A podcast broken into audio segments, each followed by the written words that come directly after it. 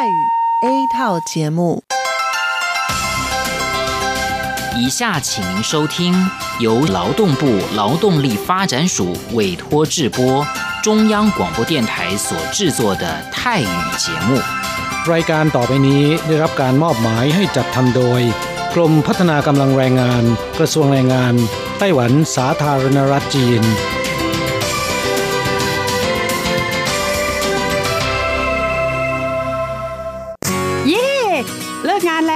เราไปคาราโอเกะกันเถอะ ฉันมีธุระ เธอไปกันเถอะเอ๊ะนานทีปีหนจะนัดไปร้องเพลงกัน หรือว่าเธอมีนัดกับชายหนุ่มจ้าใช่ก็ดีนะสิ ฉันจะไปทำงานหาเงินต่างหาก จริงเหรอ เลิกงานแล้วยังไปหาเงินได้อีกทำไมดีจัง ไปทำที่ไหนอะจริงสิ แถวนี้มีโรงงานหนึ่งช่วงนี้ต้องการคนงานชั่วคราว ช่วงวันหยุดฉันก็ไปทำงานพิเศษที่นั่นจะได้หาเงินเพิ่มขึ้นอีกหน่อย อยากจะซื้อคอมพิวเตอร์ให้ลูกชายที่เมืองไทยลำไพไม่ได้นะ กฎหมายไต้หวันกำหนดไว้ว่า พวกเราจะต้องทำงานให้เท่าแก่ที่ยื่นขออนุญาตนำเราเข้ามาทำงานในไต้หวันเท่านั้น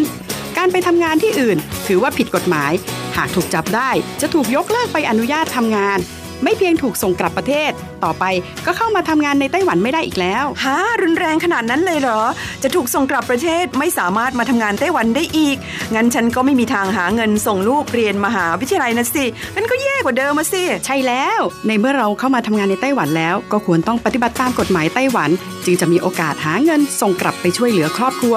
ฉันว่าเธอไปร้องเพลงกับฉันดีกว่านะอืมถูกอย่างที่เธอว่านั่นแหละ ฉันว่าฉันทำงานตามที่ระบุในสัญญาจ้างงานดีกว่า ไม่งั้นแทนที่จะหาเงินได้เยอะกว่าเดิมกลับ ถูกส่งตัวกลับประเทศซะนี่ใช่แล้วทำงานอยากถูกต้องตามกฎหมายดีกว่า ตอนนี้ไปร้องเพลงกับพวกเราได้หรือยังล่ะผู้ช่วยที่ดีของไต้หวันจูงมือกันก้าวไปข้างหน้า กรมพัฒนากำลังแรงงาน ร่วมฝ่าฟันไปพร้อมกับคุณ สนับสนุนโดยกรมพัฒนากำลังแรงงาน กระทรวงแรงงานไต้หวัน วันดี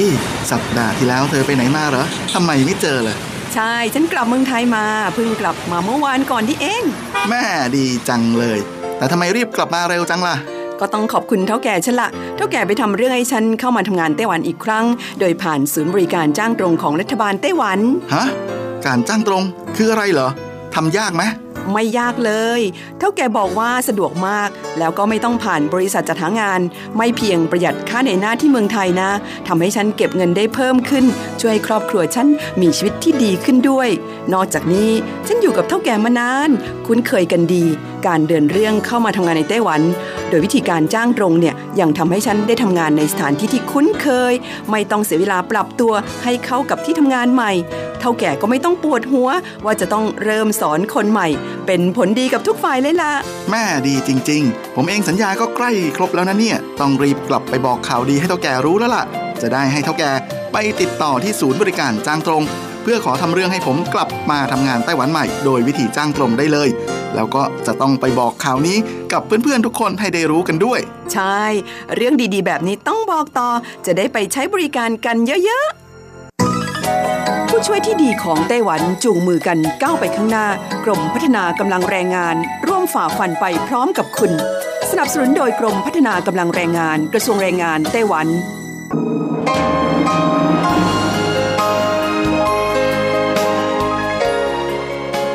กลับมาฟังขณะนี้ท่านกำลังอยู่กับรายการภาคภาษาไทย Radio Taiwan International หรือ RTI ออกกระจายเสียงจากกรุงไทเปไต้หวันสาธารณรัฐจีน เป็นประจำทุกวันนะครับ นอกจากรับฟังทางเครื่องรับวิทยุได้แล้ว ยังสามารถรับฟังรายการผ่านระบบออนไลน์ได้ที่ thai.rti.org.tw หรือที่ RTI Fanpage นะครับ ขอเชิญติดตามรับฟังรายการของเราได้ ตั้งแต่บัดนี้เป็นต้นไป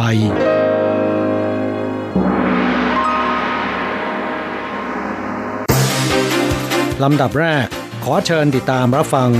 ข่าวประจำวัน สวัสดีครับคุณผู้ฟังที่รักและเคารพทุกท่านครับวันนี้ตรงกับวันพุทธที่ 24 มีนาคมปีพุทธศักราช 2564 นะครับ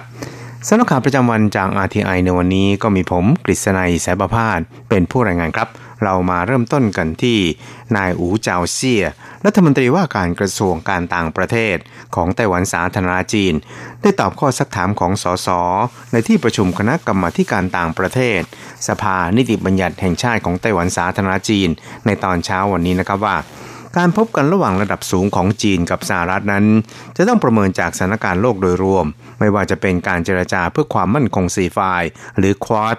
และการพบหารือ 2 ต่อ 2 ระหว่างสหรัฐกับญี่ปุ่น เกาหลีกับสหรัฐ การเยือนอินเดียของรัฐมนตรีกลาโหมสหรัฐ และพัฒนาการของการเข้าร่วมการประชุมสนธิสัญญานาโต ของรัฐมนตรีกระทรวงต่างประเทศสหรัฐ ซึ่งก็จะสังเกตเห็นได้ว่า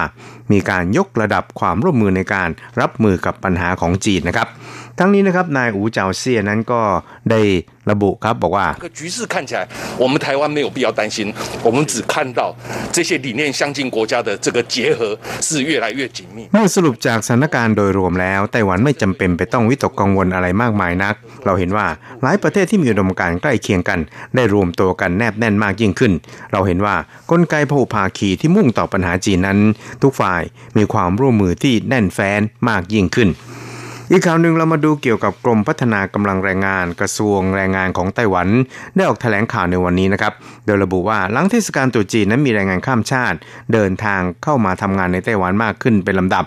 และมักจะมีนายจ้างสอบถามเข้ามาเกี่ยวกับ ปัญหาค่าใช้จ่ายในช่วงของการตรวจเชื้อโควิด แล้วก็การกักตัวของแรงงานข้ามชาตินะครับว่า ใครควรจะเป็นผู้รับผิดชอบกันแน่ ซึ่งกรมพัฒนากำลังแรงงาน กระทรวงแรงงานนั้นก็ได้ย้ำว่า การดูแลชีวิตความเป็นอยู่ของแรงงานข้ามชาตินั้น เป็นหน้าที่ของนายจ้างอยู่แล้ว นายจ้างจะต้องดำเนินการจัดหาที่พัก เพื่อการกักตัว และรับผิดชอบค่าใช้จ่ายทุกอย่าง หากมีการหักเงินเดือนจากแรงงานข้ามชาติ หรือให้แรงงานข้ามชาติต้องจ่ายเงินค่ากักตัวเอง ก็จะถือว่าเป็นการผิดกฎหมายนะครับ ครับ ทางกรมนั้นก็ได้ระบุอีกครับบอกว่า นับตั้งแต่วันแรกที่แรงงานข้ามชาติ ถูกนายจ้างนำเข้ามาอยังไต้หวันเป็นต้นมานี่นะครับนายจ้างก็จะต้องมีหน้าที่ในการดูแลชีวิตความเป็นอยู่ทั้งหมดของแรงงานข้ามชาตินะครับค่าใช้จ่ายที่เกิดขึ้นในช่วงของการกักตัวก่อนทำงานนายจ้างก็จะต้องเป็นผู้ดูแลรับผิดชอบ ซึ่งระเบียบที่ใช้อยู่ในตอนนี้ก็คือนายจ้างอาจมอบหมายให้บริษัทจัดหางาน เป็นผู้ดำเนินการในเรื่องดังกล่าวได้นะครับ หากฝ่าฝืนก็จะมีโทษปรับสูงสุดถึง 3 0 0แสนเหรียญไต้หวัน แล้วก็ยกเลิกการอนุญาตนำเข้าแรงงานข้ามชาติ หากบริษัทจัดหางานเป็นผู้จัดเก็บจากแรงงานข้ามชาติ ก็จะมีโทษปรับเป็น 20 เท่าของจำนวนเงินที่เก็บเกินนะครับ แล้วก็มีการยึดใบอนุญาตเป็นเวลาถึง 1 ปีทีเดียวครับ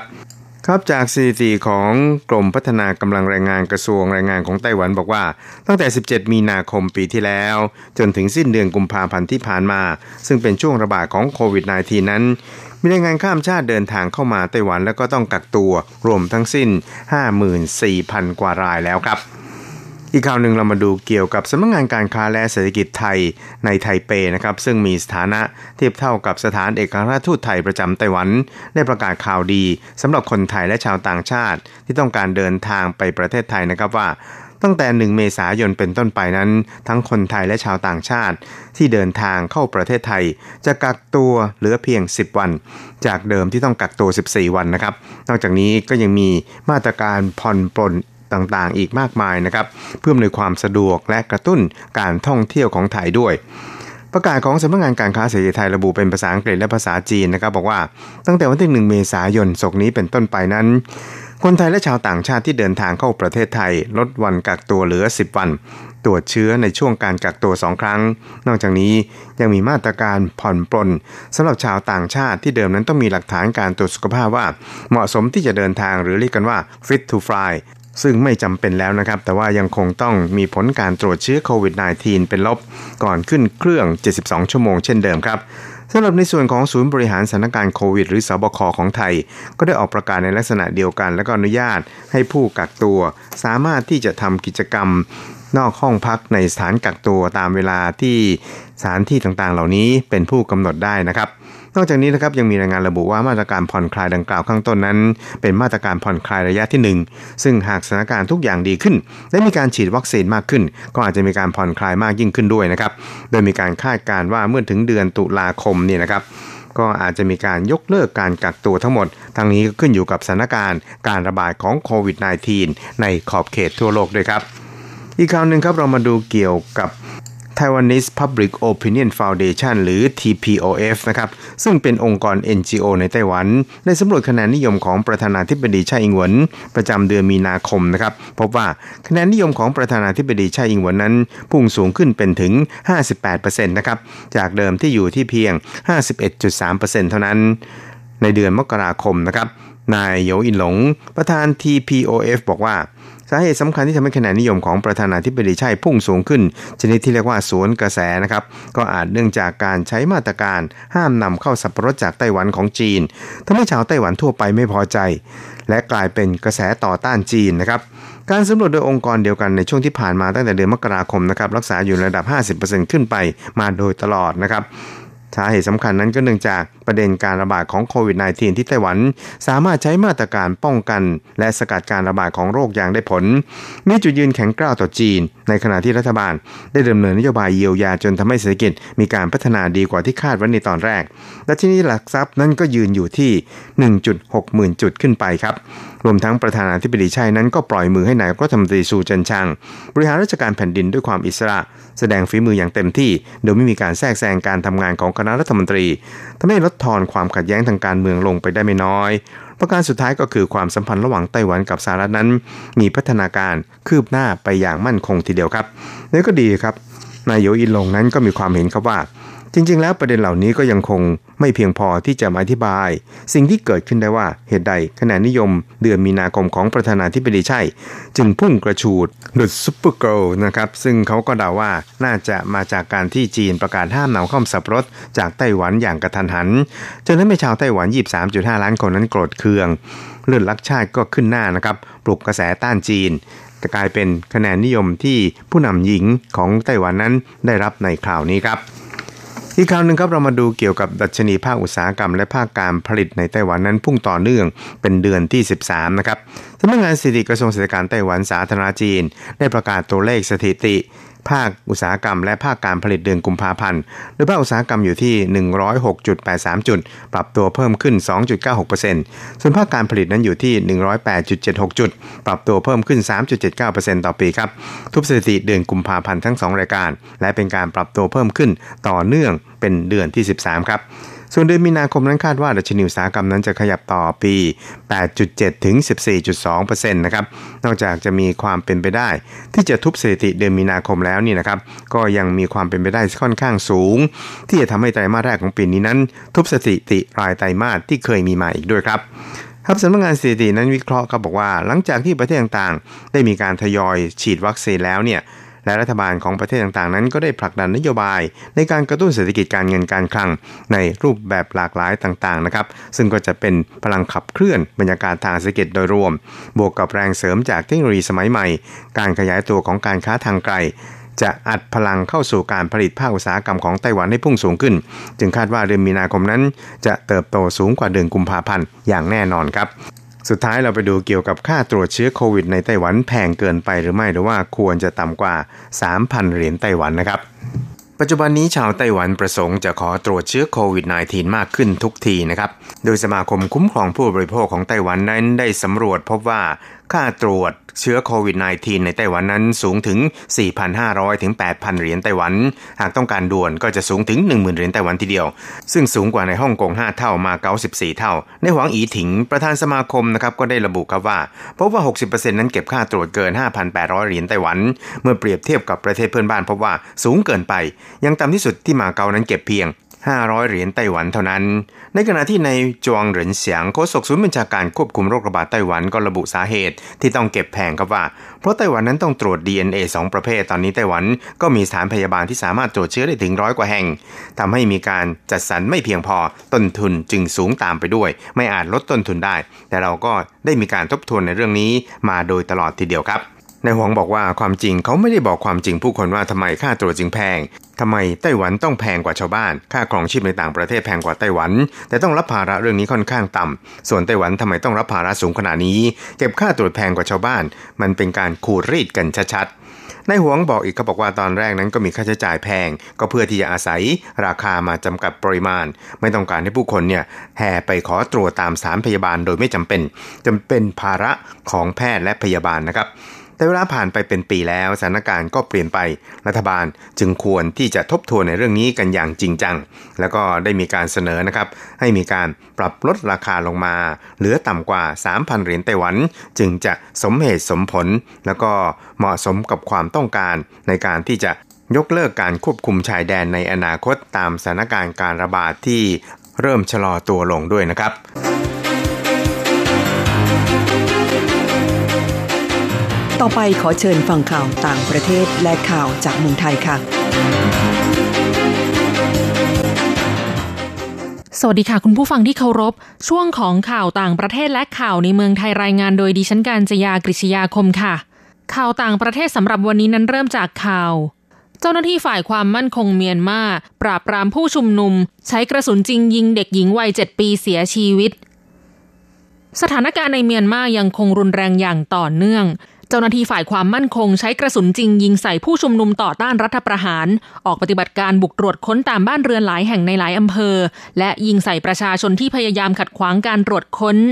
เมื่อวันที่ 23 มีนาคมที่ผ่านมา มีผู้ถูกยิงเสียชีวิตเพิ่มอย่างน้อย 5 คน ในจำนวนนี้เป็นเด็กหญิงวัยเพียง 7 ปี คือเด็กหญิงมักขินเมียวจิต ถูกเจ้าหน้าที่ยิงเสียชีวิตระหว่างการบุกตรวจค้นภายในบ้าน ขณะที่เธอกำลังอยู่ในอ้อมอกของผู้เป็นพ่อ และยังมีเด็กชายวัย 13 ปีเสียชีวิต ตลอดจนผู้บาดเจ็บกว่า 40 คน รวมมีผู้เสียชีวิตจากการถูกเจ้าหน้าที่ปราบปรามอย่างหนักเพิ่มเป็นอย่างน้อย 261 คนแล้ว ด้านองค์กรเพื่อเด็ก Save the Children ระบุว่า มีเด็กและเยาวชนเมียนมาเป็นเหยื่อกระสุนของเจ้าหน้าที่ความมั่นคงอย่างน้อย 20 คน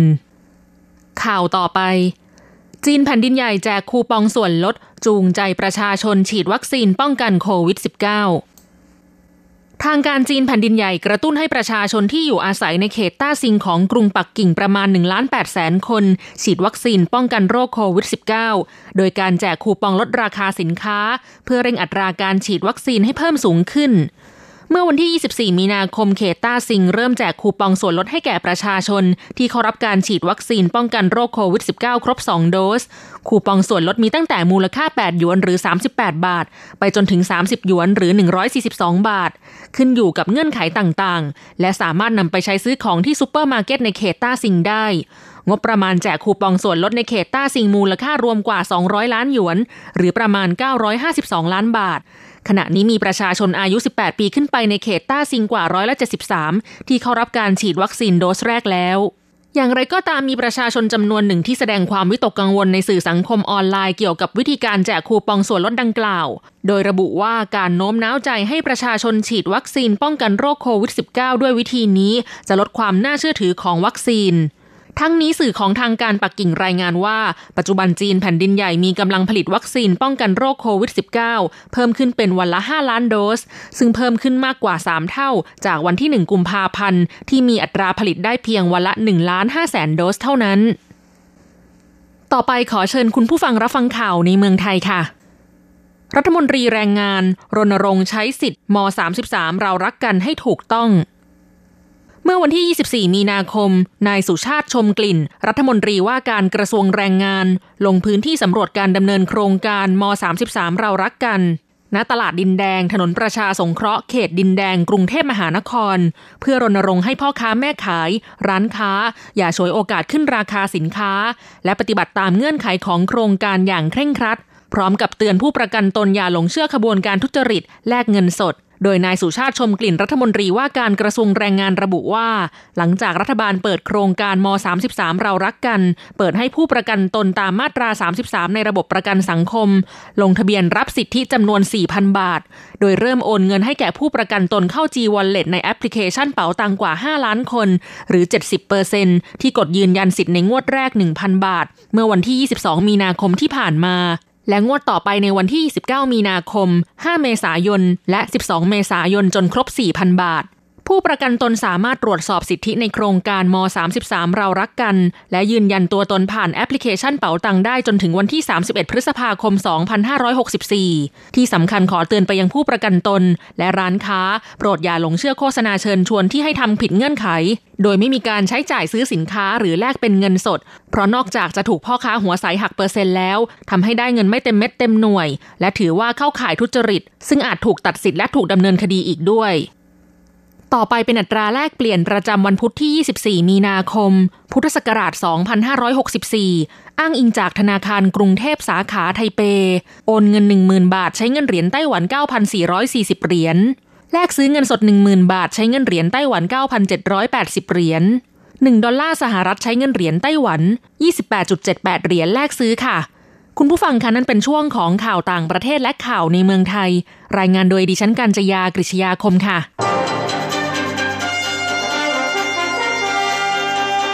ท่านกำลังรับฟังรายการภาคภาษาไทย Radio Taiwan International หรือ RTI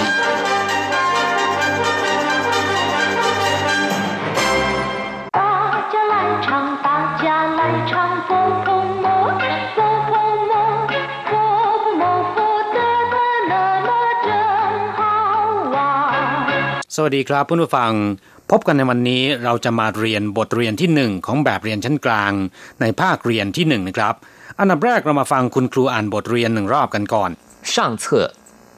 第一课忙什么？一对话王先生，好久不见，最近好吗？很好，你呢？我最近比较忙，忙什么？公司来了不少客户，所以比较忙。别太累，要小心身体。 ครับเพื่อนผู้ฟังฟังคุณครูอ่านบทเรียนในจังหวะปกติผ่านไปแล้ว ต่อไปเรามาฟังในจังหวะช้าๆอีกหนึ่งรอบ 王先生，好久不见，最近好吗？很好，你呢？我最近比 较忙，忙什么？公司来了不少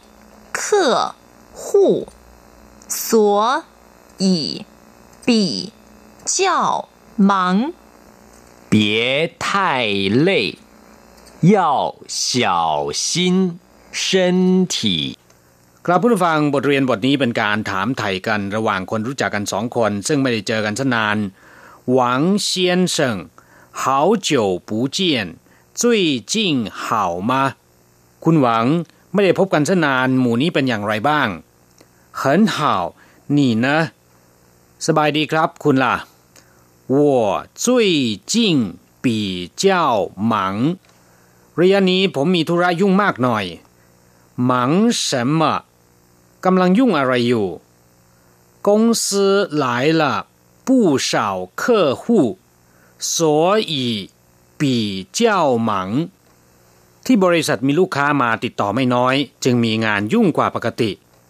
别太累要小心身体อย่าเหนื่อยมากเกินไปต้องระมัดระวังสุขภาพ ต่อไปเราจะมาอธิบายคำศัพท์นะครับ แต่ก่อนอื่นมาฟังคุณครูอ่านคำศัพท์กันก่อน 二， 生字与生词，别别醉、醉、酒、酒重重最近最近好久好久多久多久？很久。很久比较。比较。身体。身体。体重。体重。客户。客户。生意。生意 以前以前 ตอนนี้เรามาอธิบายศัพท์แล้วก็วลีใหม่ๆ ในบทเรียนบทนี้นะครับ เปียแปลว่าอย่า หรืออย่างอื่นนะครับ อย่างเช่นว่า เปียชี่อย่าไป เปียเหรินคนอื่น จุ้ยคำว่าจุ้ยนะครับ มีความหมายว่าที่สุด แต่เมื่อนำไปรวมกับศัพท์อื่น ก็จะได้ความหมายที่แตกต่างกันออกไป อย่างเช่นว่าจุ้ยจิ้งเมื่อเร็วๆนี้ ระยะนี้ พักนี้หมู่นี้นะครับจุ้ยห่าวเยี่ยมที่สุด ดีที่สุดจุ้ยม่าน ช้าที่สุด หรืออย่างช้าที่สุด เจียวแปลว่านาน อย่างเช่นว่าเตินเขินเจียวรอตั้งนาน รอซะนาน จุ้งแปลว่าหนัก อย่างเช่นว่าถี่จุ้งก็คือน้ำหนักของร่างกายหาวเจียว คำว่าหาก็รู้ดีอยู่แล้วว่า แปลว่าดี ส่วนคำว่าจียวแปลว่านาน เมื่อนำเอาเห่าแล้วก็จียวมารวมกันนะครับ จะมีความหมายว่านานมาก นานเป็นพิเศษ ตัวจียวตัวแปลว่ามาก หรือเป็นคำที่บ่งบอกถึงจำนวนและก็ปริมาณนะครับ เมื่อรวมกับจียวที่แปลว่านาน ก็จะกลายเป็นประโยคคำถามที่มีความหมายว่า นานเท่าไหร่很久นานมากปีเจี้ยวแปลว่าเปรียบเทียบกัน กว่ากันนะครับ อย่างเช่นว่าปีเจ้าเฮาดีกว่า ปีเจ้าหมัง ยุ่งกว่า ปีเจ้าเซาผอมกว่า身体ก็คือร่างกาย ถี่จงคำว่าถี่นะครับเป็นคำย่อของเชินถี่จงแปลว่าหนักนะครับ รวมกันแล้วก็หมายถึงว่าน้ำหนักของร่างกาย เช่นคำว่าเหลียงถี่จงก็คือช่างน้ำหนักนะครับเคอหู้ก็คือลูกค้า อย่างเช่น 他是我的客户เขาเป็นลูกค้าของผม生意การค้านะครับ做生意ก็คือทำการค้า生意好หมายถึงว่ากิจการทำมาค้าขึ้น กิจการดีคึกคักนะครับยี่เฉียนคืออดีตหรือว่าแต่ก่อน ครับเมื่อรู้วิธีการอ่านออกเสียง และก็ความหมายของศัพท์ใหม่ๆ ในบทเรียนนี้ผ่านไปแล้วนะครับ ทีนี้เราก็จะมาทำแบบฝึกหัดกัน ขอให้พลิกไปที่แบบเรียนในหน้าที่ 9 แล้วก็อ่านตามคุณครูนะครับ 最近好吗？不好，这个月生意最忙最累。比以前累吗？对，你的身体好不好？好，可是体重又重了。 มาอธิบายความหมายในแบบฝึกหัดนะครับซันเลี่ยนฉีคำว่าซันก็แปลว่าสามเลี่ยนฉีก็คือแบบฝึกหัด หรือว่าฝึกหัดนะครับ 好久不见นานแล้วที่ไม่ได้พบกัน นานแล้วไม่ได้เจอกัน好久不见多久了นานเท่าไหร่แล้ว很久了นานมาก นานทีเดียว最近好吗ระยะนี้สบายดีไหม不好这个月生意最忙最累ไม่ดีเลย เดือนนี้การค้ายุ่งที่สุด เหนื่อยที่สุด比以前累吗เหนื่อยกว่าเมื่อก่อนหรือตุ้ยถูกต้องหรือใช่ครับ你的身体好不好ร่างกายของคุณเป็นอย่างไรบ้าง ซึ่งก็หมายความว่าสุขภาพเป็นอย่างไรบ้าง好可是体重又重了ดีครับ แต่ว่าน้ำหนักตัวเนี่ยเพิ่มขึ้นอีกแล้ว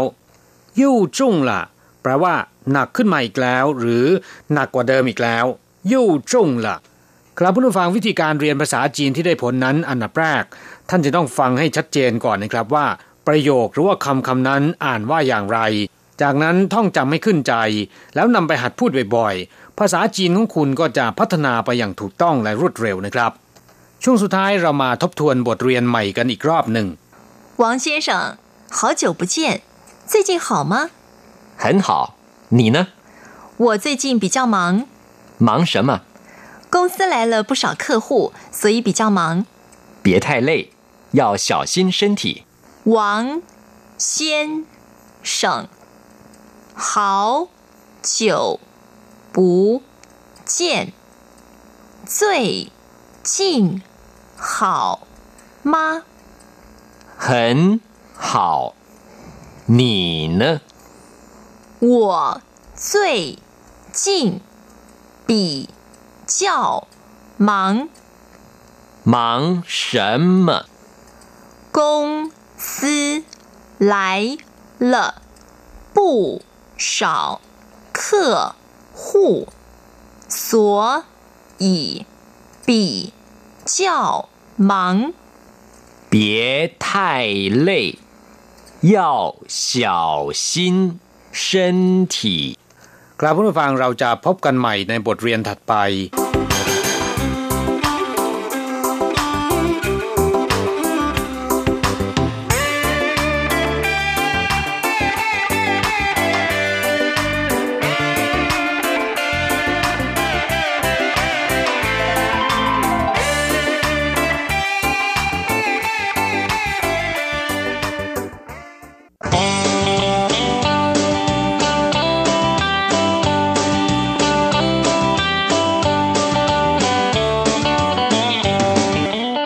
ผู้ฟังขณะนี้ท่านกำลังอยู่กับรายการภาคภาษาไทย RTI เอเชียสัมพันธ์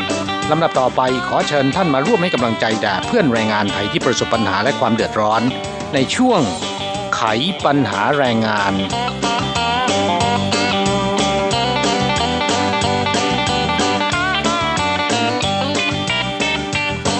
ครับปัญหาที่แรงงานต่างชาติให้ความสนใจมากที่สุดปัญหาหนึ่งนะครับ โดยเฉพาะอย่างยิ่งคนงานไทย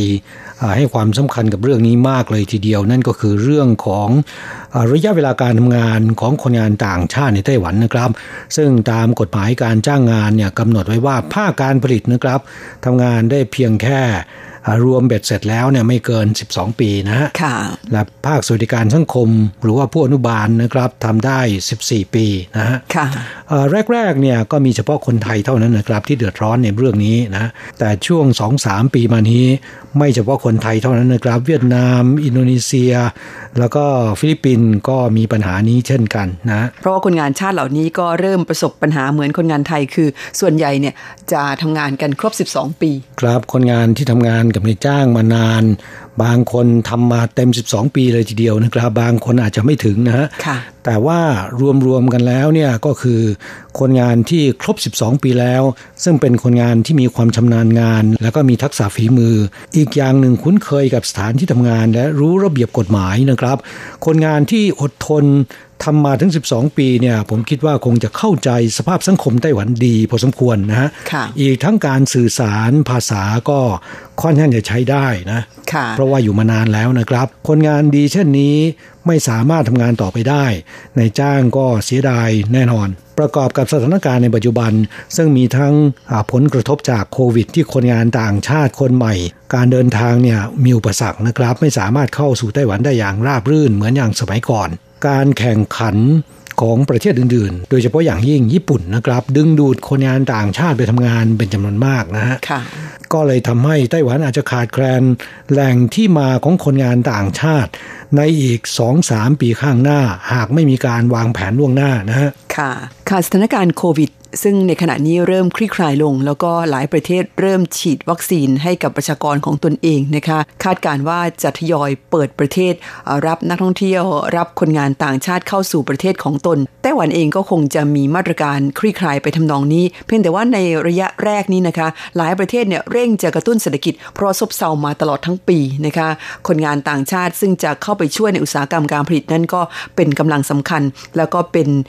กลุ่มคนที่หลาย ๆ ประเทศเนี่ยจะแย่งกัน โดยใช้มาตรการหรือว่าสวัสดิการรวมทั้งเงินเดือนเนี่ยมาดึงดูดนะคะพูดง่ายๆก็คือไต้หวันจะเจอคู่แข่งจำนวนมากว่างั้นเถอะนะฮะค่ะหากไม่มีการขยายระยะเวลาทำงานของคนงานต่างชาติ คนงานดีๆจะถูกดึงดูดไปประเทศอื่น ขณะที่ในายจ้างต้องไปฝึกคนงานคนใหม่ ซึ่งคนใหม่นอกจากหายากแล้วนะครับ อย่างที่เรารู้ๆกันคนรุ่นใหม่เนี่ยมันสู้คนรุ่นเก่าไม่ได้นะฮะแล้วก็คนรุ่นใหม่นั้นเขาไม่ค่อยอยากจะมาทำงานที่ไต้หวันกันเท่าไหร่นักแล้วนะคะครับเพราะฉะนั้นคาดว่าปัญหานี้นะครับ หากไม่มีการวางแผนแล้วก็เตรียมการแต่เนิ่นๆเนี่ยไต้หวันอาจจะขาดแคลนแหล่งที่มาของคนงานต่างชาติ ในอีก 2-3 ปีข้างหน้า ปัญหาขาดแคลนแรงงานจะกลายเป็นปัญหาวิกฤตนะครับค่ะเอ่อเพราะฉะนั้นในขณะนี้มีผู้ประกอบการจำนวนมาก สะท้อนปัญหาเรื่องนี้ให้กับทางรัฐบาลนะครับ แล้วก็เมื่อวันที่ 2 มีนาคมที่ผ่านมานี้ มีบรรดาผู้นำทางด้านเศรษฐกิจและการค้าในไต้หวันนะครับ อย่างเช่น ตัวแทนองค์กรของผู้ประกอบการทั้งหลายอ่าได้เข้าพบ ผู้นำไต้หวันนะครับ ซึ่งก็มีการเสนอบอกว่า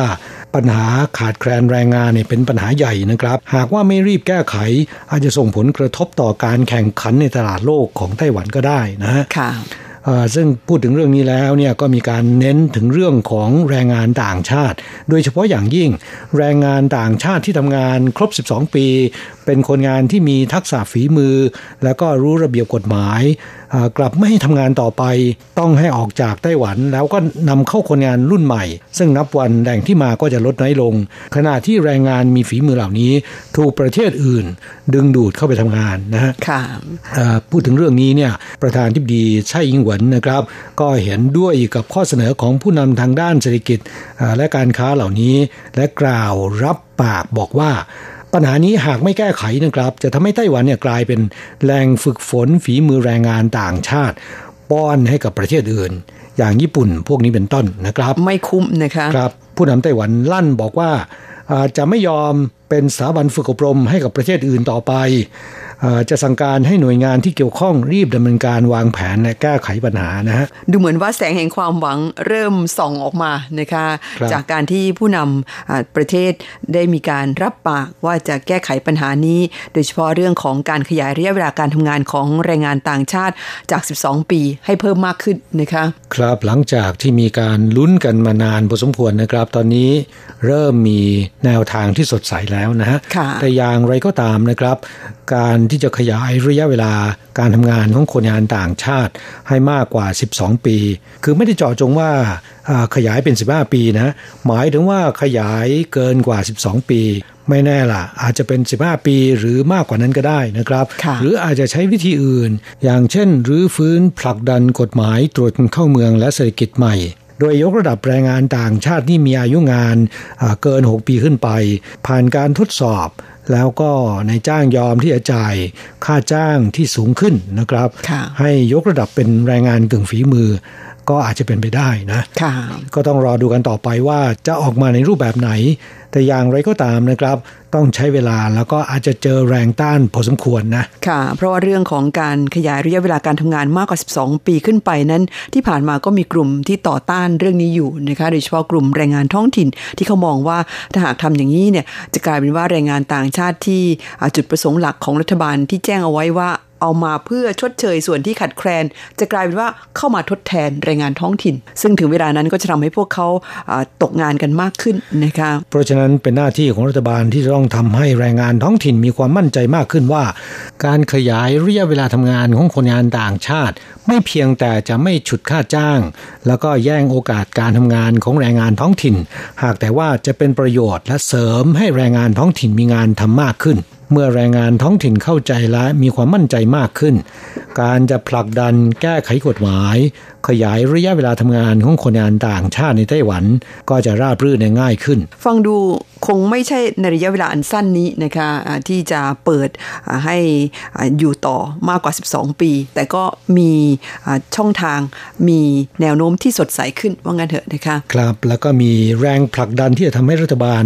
อ่ามุ่งมาแก้ปัญหาเรื่องนี้ เพราะไม่แก้ไม่ได้แล้วนะครับ ประเทศอื่นกำลังแย่งคนงานต่างชาติ โดยเฉพาะคนงานที่ทำงานจากไต้หวันอ่าครบ 12 ปีแล้วเนี่ยเป็นคนงานที่มีทักษะฝีมือนะค่ะไปทำงานในประเทศอื่น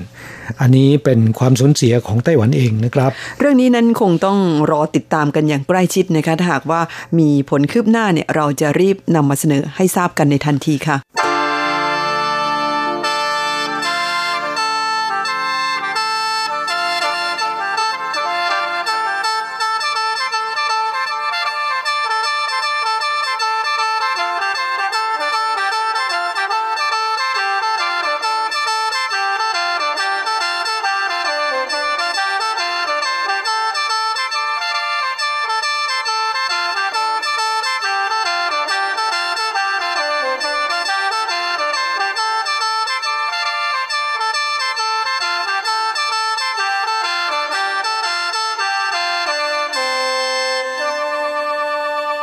ครับสัปดาห์ก่อนรายการเราเคยนำเอา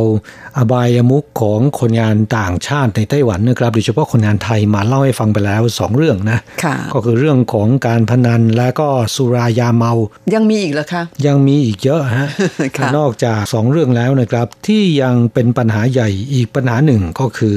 เรื่องของยาเสพติดโอ้อันนี้หนักเลยนะคะครับ ซึ่งก็ขยายวงกว้างขึ้นนะครับในระยะ4-5ปีมานี้นะค่ะโดยเฉพาะที่ภาคกลางและภาคใต้อ่าภาคเหนือแม้นจะดูเหมือนว่าเบาๆไว้บ้าง แต่ก็บรรเทาลงไปไม่มากเท่าไหร่นักนะค่ะจากข้อมูลของกรมตำรวจไต้หวันนะครับอ่าพบว่าปี 2563 ที่ผ่านมานี้เนี่ยอ่าชาวต่างชาติในไต้หวันนะครับก่อคดีอาญา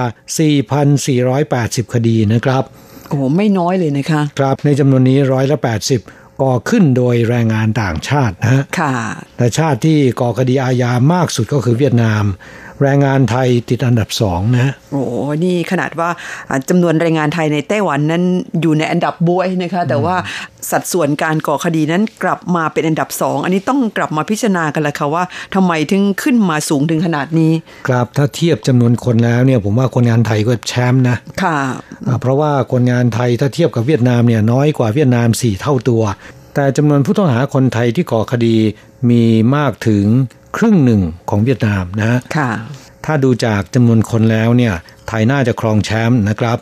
อ่าส่วนเรื่องที่รุนแรงก็คือเรื่องของยาเสพ ค่ะ โดยแรงงานต่างชาติที่พัวพันกับคดียาเสพติดและถูกสั่งฟ้องนั้น มีจำนวนทั้งสิ้น 628 คน ในจำนวนนี้เนี่ยเป็นแรงงานเวียดนาม 294 คน แรงงานไทย 112 คนก็เกือบครึ่งหนึ่งนะคะครับ หากดูจากจำนวนแรงงานเวียดนามในไต้หวัน ซึ่งมีมากกว่าแรงงานไทยถึง 4 เท่าตัวดูจากสัดส่วนการก่อคดีอันเนื่องจากอ่าผูกพันกับยาเสพติดแล้วของไทยนั้นสูงเป็นอันดับหนึ่งนะคะเนี่ย ครับความจริงแล้วเนี่ยคดีที่มาเป็นอันดับหนึ่งน่าจะเป็นคดีก่ออันตรายต่อสาธารณะนะครับ ซึ่งส่วนใหญ่ก็คือเมาแล้วขับนะฮะค่ะแต่วันนี้เราจะมาพูดในเรื่องของยาเสพติด ซึ่งข้อมูลของตำรวจเนี่ยพบว่าแรงงานไทยที่พัวพันกับคดียาเสพติด ส่วนใหญ่เป็นยาเสพติดประเภท 2 นะครับ ได้แก่แอมเฟตามีนจำพวกยาไอซ์นะครับ ซึ่งในไต้หวันมีโทษค่อนข้างรุนแรง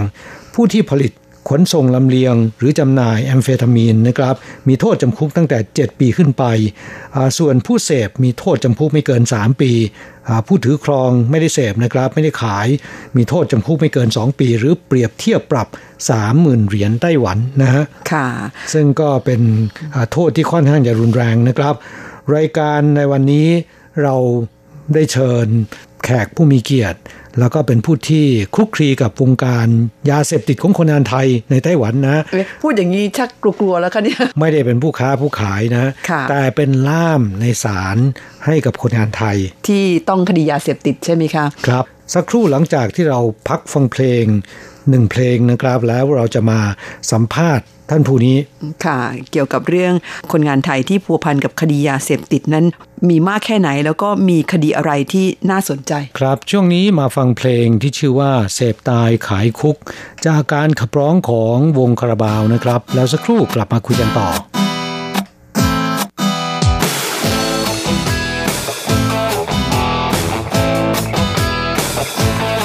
คนเสพตายคนขายติดคุก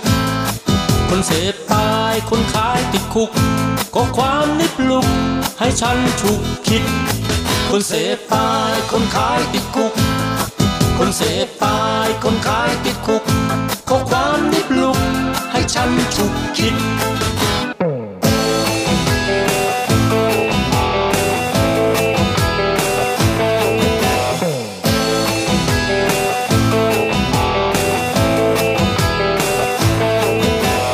สิ่งเสพติดมีมากมาย เลวร้ายผิดกฎหมาย บางอย่างมีพิษถึงตาย ต้องแอบขายและแอบเสพฉันเองก็ไม่เข้าใจ ว่าทำไมมนุษย์จึงต้องเสพฉันเองไม่ค่อยเข้าใจ ว่าทำไมมนุษย์จึงต้องขาย สิ่งที่ทำลาย ลูกหลานมนุษย์กันเอง คนเสพตายคนขายติดคุก คนเสพตายคนขายติดคุกขอความนิบลุกให้ฉันฉุกคิด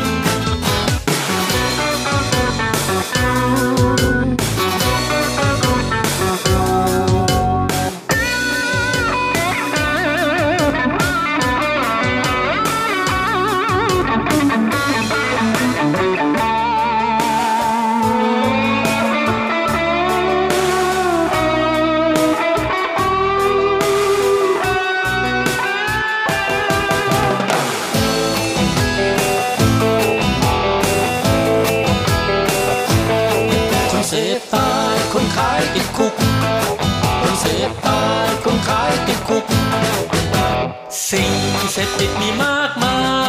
ย เลวร้ายผิดกฎหมาย บางอย่างมีพิษถึงตาย ต้องแอบขายและแอบเสพ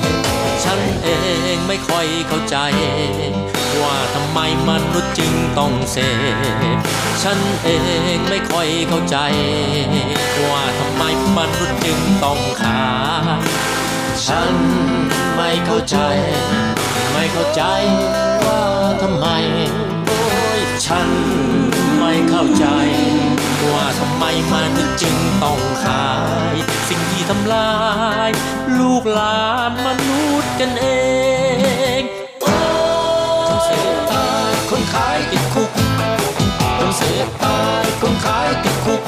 ก็ความนิปลุกให้ฉันฉุกคิดคนเสพตายคนขายติดคุก เสพตายคนขายติดคุกก็ความนิปลุกให้ฉันฉุกคิด คนเสพตายคนขายติดคุก คนเสพตายคนขายติดคุก คนเสพตายคนขายติดคุก คนเสพตายคนขายติดคุก คนเสพตายคนขายติดคุก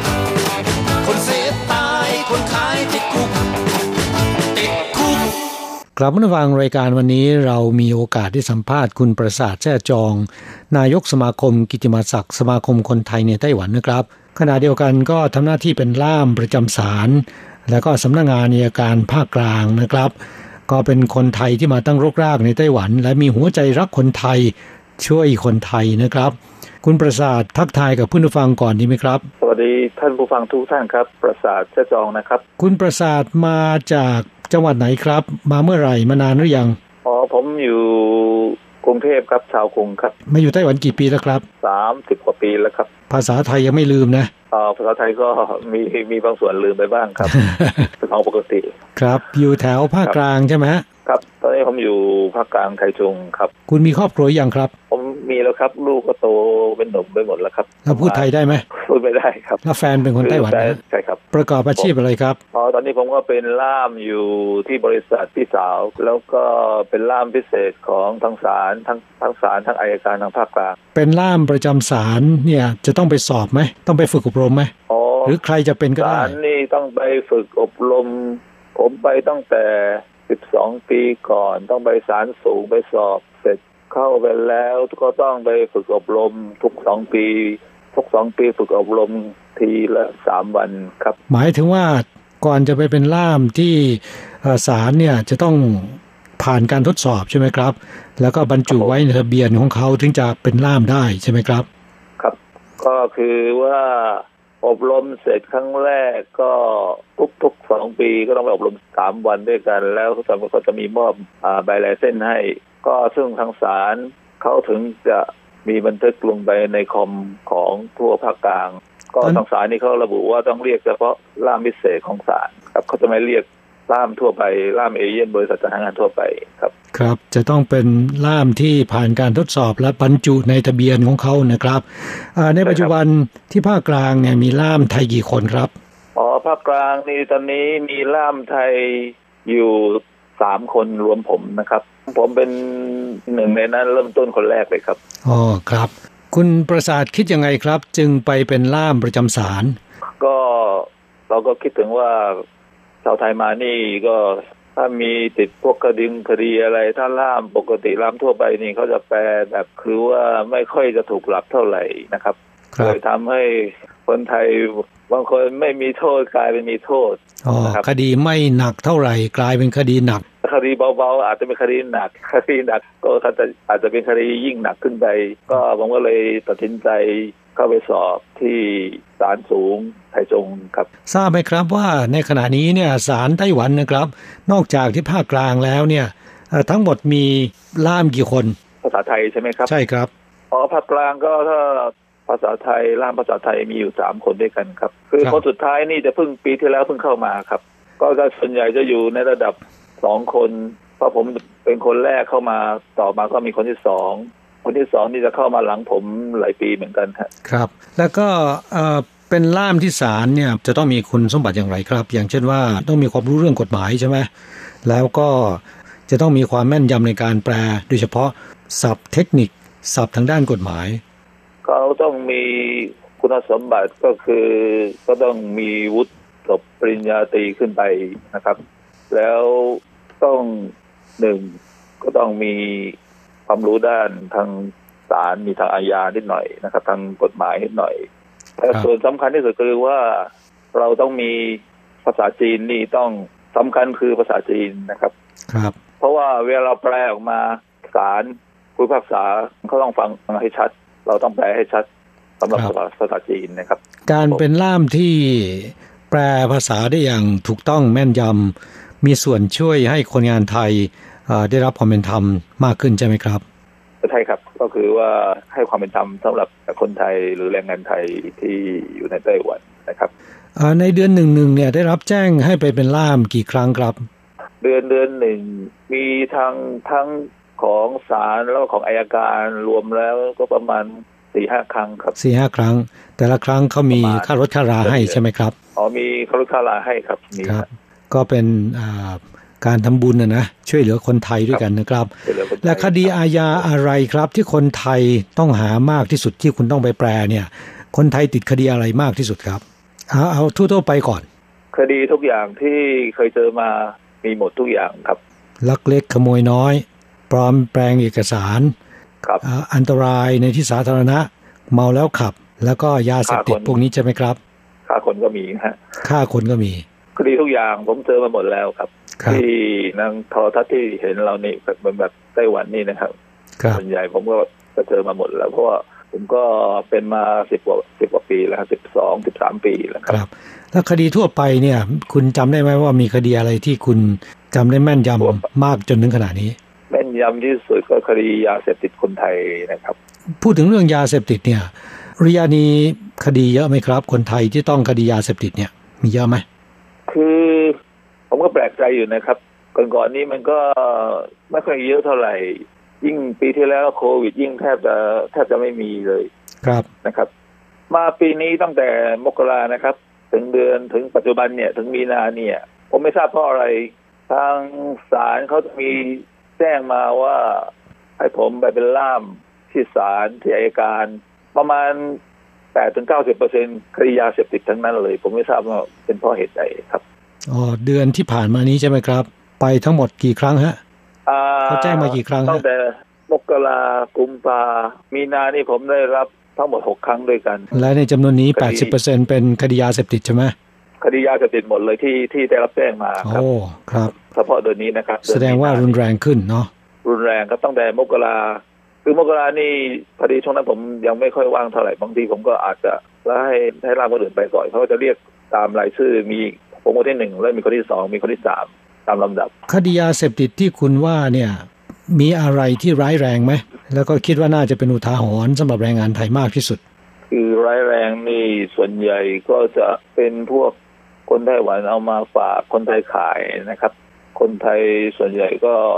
เพราะอะไรถึงไปเสพซื้อมาเสพกัน ก็ส่วนใหญ่ก็เพราะเพราะสุรา เมาสุราแล้วก็จะบอกว่าจะลองดูเพื่อนบอกว่ามาลองดูเขาก็บอกว่าอ๋อนั่นก็ลองดู ส่วนใหญ่ก็จะเป็นพวกยาไอนะครับ ครับแล้วยายาไอซ์เนี่ยโทษหนักไหมยาไอก็คือว่าตามกฎหมายไต้หวันนะครับ ครับ คือว่าคุณเอ่อขายปลีกขายขายย่อยขายย่อยนะฮะ ครับ ครั้งละส่วนใหญ่เขาจะขายครั้งละ หนึ่งกรัมหนึ่งกรัมก็เป็นซองนะฮะสองละหนึ่งกรัมเนี่ยเขาขายกันเท่าไหร่ครับ ประมาณพันพันหนึ่งอะไอ้คนที่ติดยาเสพติดเนี่ยหนึ่งซองนี่เสพได้กี่วันนะเนี่ยซองแล้วก็เสพครั้งครั้งเดียวเองครับหนึ่งพันเนี่ยเสพครั้งเดียวหมดเลย เพราะว่าเขาเขาใช้หลอดแก้วอะนะฮะครับแล้วก็ลนควันแล้วก็เสพตามกฎหมายไต้หวันนะฮะขายนี่ครั้งหนึ่งต้องติดคุกสามปีส่วนใหญ่เขาจะคิดเป็นครั้งไม่ได้คิดเป็นน้ำหนัที่กเป็นครั้ง ส่วนใหญ่นี่เขาจะใส่เป็นซองหนึ่งซองหนึงก็หนึ่งกรัม มีคนขายต้องห้าครั้งที่ผมจำได้ไม่ไม่ผิดนะฮะ มีเจ็ดแปดครั้งก็มี แต่ละครั้งที่คุณว่าเนี่ยหมายถึงว่าขายให้แต่ละคนเนี่ยถือว่าหนึ่งครั้งเลยใช่ไหมครับ ขายแต่ละคนหนึ่งครั้ง ขายห้าคนห้าครั้งครับอ๋อถ้าขายหนึ่งคนขายเข้าสองครั้งก็คิดเป็นสองครั้งนะครับอ๋อโทษตามจำนวนครั้งที่ขายนะ ครับ ผมจำได้มีสุดสูงสุดขายหกครั้ง ครั้งละสามปี ก็สิบแปดปีด้วยกัน โอ้โหแต่ละครั้งมีหนึ่งซองซองละหนึ่งกรัมหกกรัมติดคุกสิบแปดปี โทษหนักนะครับปีครับโทษหนักครับ และอ่าคดียาเสพติดเนี่ยส่วนใหญ่จะไม่ได้รับการลดหย่อนโทษใช่ไหมฮะไม่ได้ไม่ได้รับการลดหย่อนโทษครับ จากการที่คุณเป็นล่ามที่ศาลช่วยคนงานไทย โดยเฉพาะเรื่องของคดียาเสพติดเนี่ย คุณรู้สึกว่ามันจะมีแนวโน้มรุนแรงขึ้นเอ่อเกี่ยวกับเรื่องนี้คุณ มีอะไรจะแนะนำให้คนงานไทยไหมครับว่าควรจะปฏิบัติตัวอย่างไรไม่เข้าไปข้องแวะอย่างไรถึงจะทำให้เราปลอดภัย อย่างที่คุณบอกเมื่อสักครู่นี้บอกว่าคนงานไทยเสพยาเสพติดเนี่ยส่วนใหญ่ก็เกิดมาจากดื่มสุราใช่ไหมครับ เมื่อเมาแล้วก็อยากจะลองนู่นลองนี่ เพราะฉะนั้นวิธีปลอดภัยที่สุด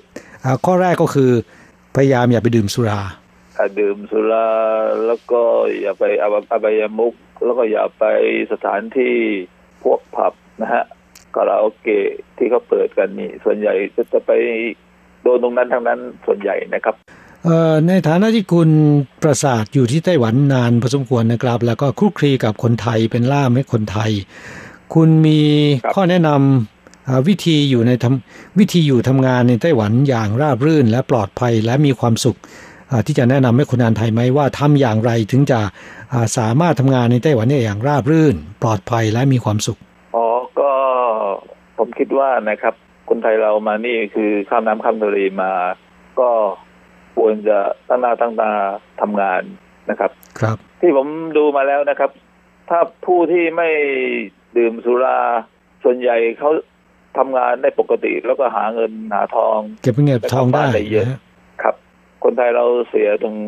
สุราครับ แล้วมันจะพัวพันไปถึงยาเสพติดด้วยอ๋อนะครับ ถ้าคนที่ไม่ดื่มสุรานี่จะไม่มีปัญหาเลยครับอืมคือเขาก็จะตั้งหน้าทำงานลูกเดียว แล้วเก็บเงินส่งกลับบ้าน ส่งเงินกลับบ้านสามปีได้เป็นล้านกลับบ้านก็มีครับ มีอะไรจะฝากให้กำลังใจคนงานไทยไหมครับ ก็ขอให้พี่น้องชาวไทยทุกท่านนะครับ ถ้ามาไต้หวันแล้วก็ขยันทำงาน อย่าไปแตะต้องพวกสุรา หรือพวกอะไรมุกต่างๆ เรามานี่ข้ามน้ำข้ามข้ามทะเล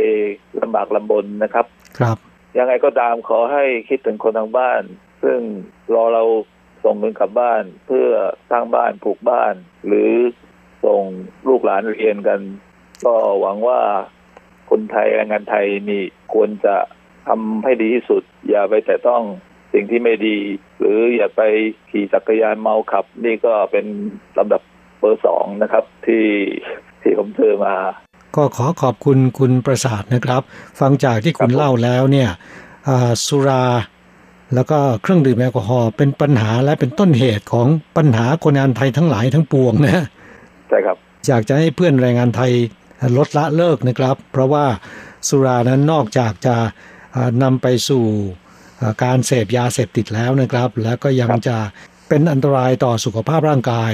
และเกิดอุบัติเหตุได้ง่ายนะฮะไม่ว่าจะเป็นอุบัติเหตุบนท้องถนน อุบัติเหตุในการทำงานนะครับใช่ครับขอขอบคุณคุณประสาทที่ให้สัมภาษณ์ ให้ข้อมูลเกี่ยวกับเรื่องการเสพยาเสพติด และคดีอาญาที่คนงานไทยก่อขึ้น โดยเฉพาะที่ภาคกลาง ขอให้คุณงามความดีที่คุณให้ความช่วยเหลือคนไทย จงส่งผลให้ตัวคุณและครอบครัวมีสุขภาพร่างกายสมบูรณ์แข็งแรง มีความสุขราบรื่นตลอดไปนะครับ ขอบคุณมากครับ ครับครับสวัสดีครับสวัสดีครับสวัสดีครับทุกท่าน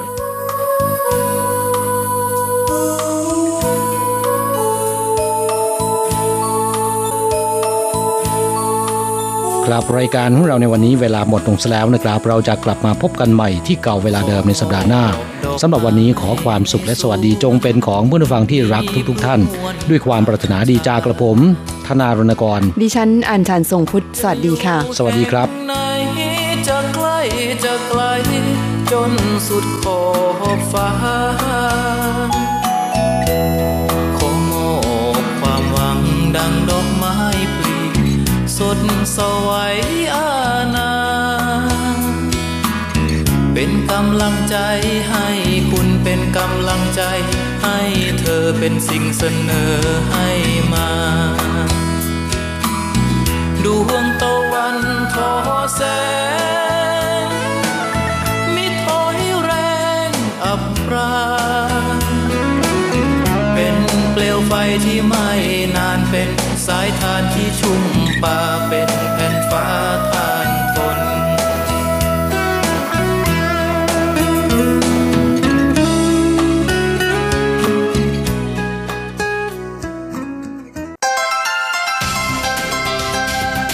以上节目是由劳动部劳动力发展署委托制播，中央广播电台制作的泰语节目。 ที่ท่านรับฟังจบลงไปแล้วนั้นเป็นรายการที่ได้รับมอบหมายให้จัดทำโดย กรมพัฒนากำลังแรงงาน กระทรวงแรงงาน ไต้หวันสาธารณรัฐจีน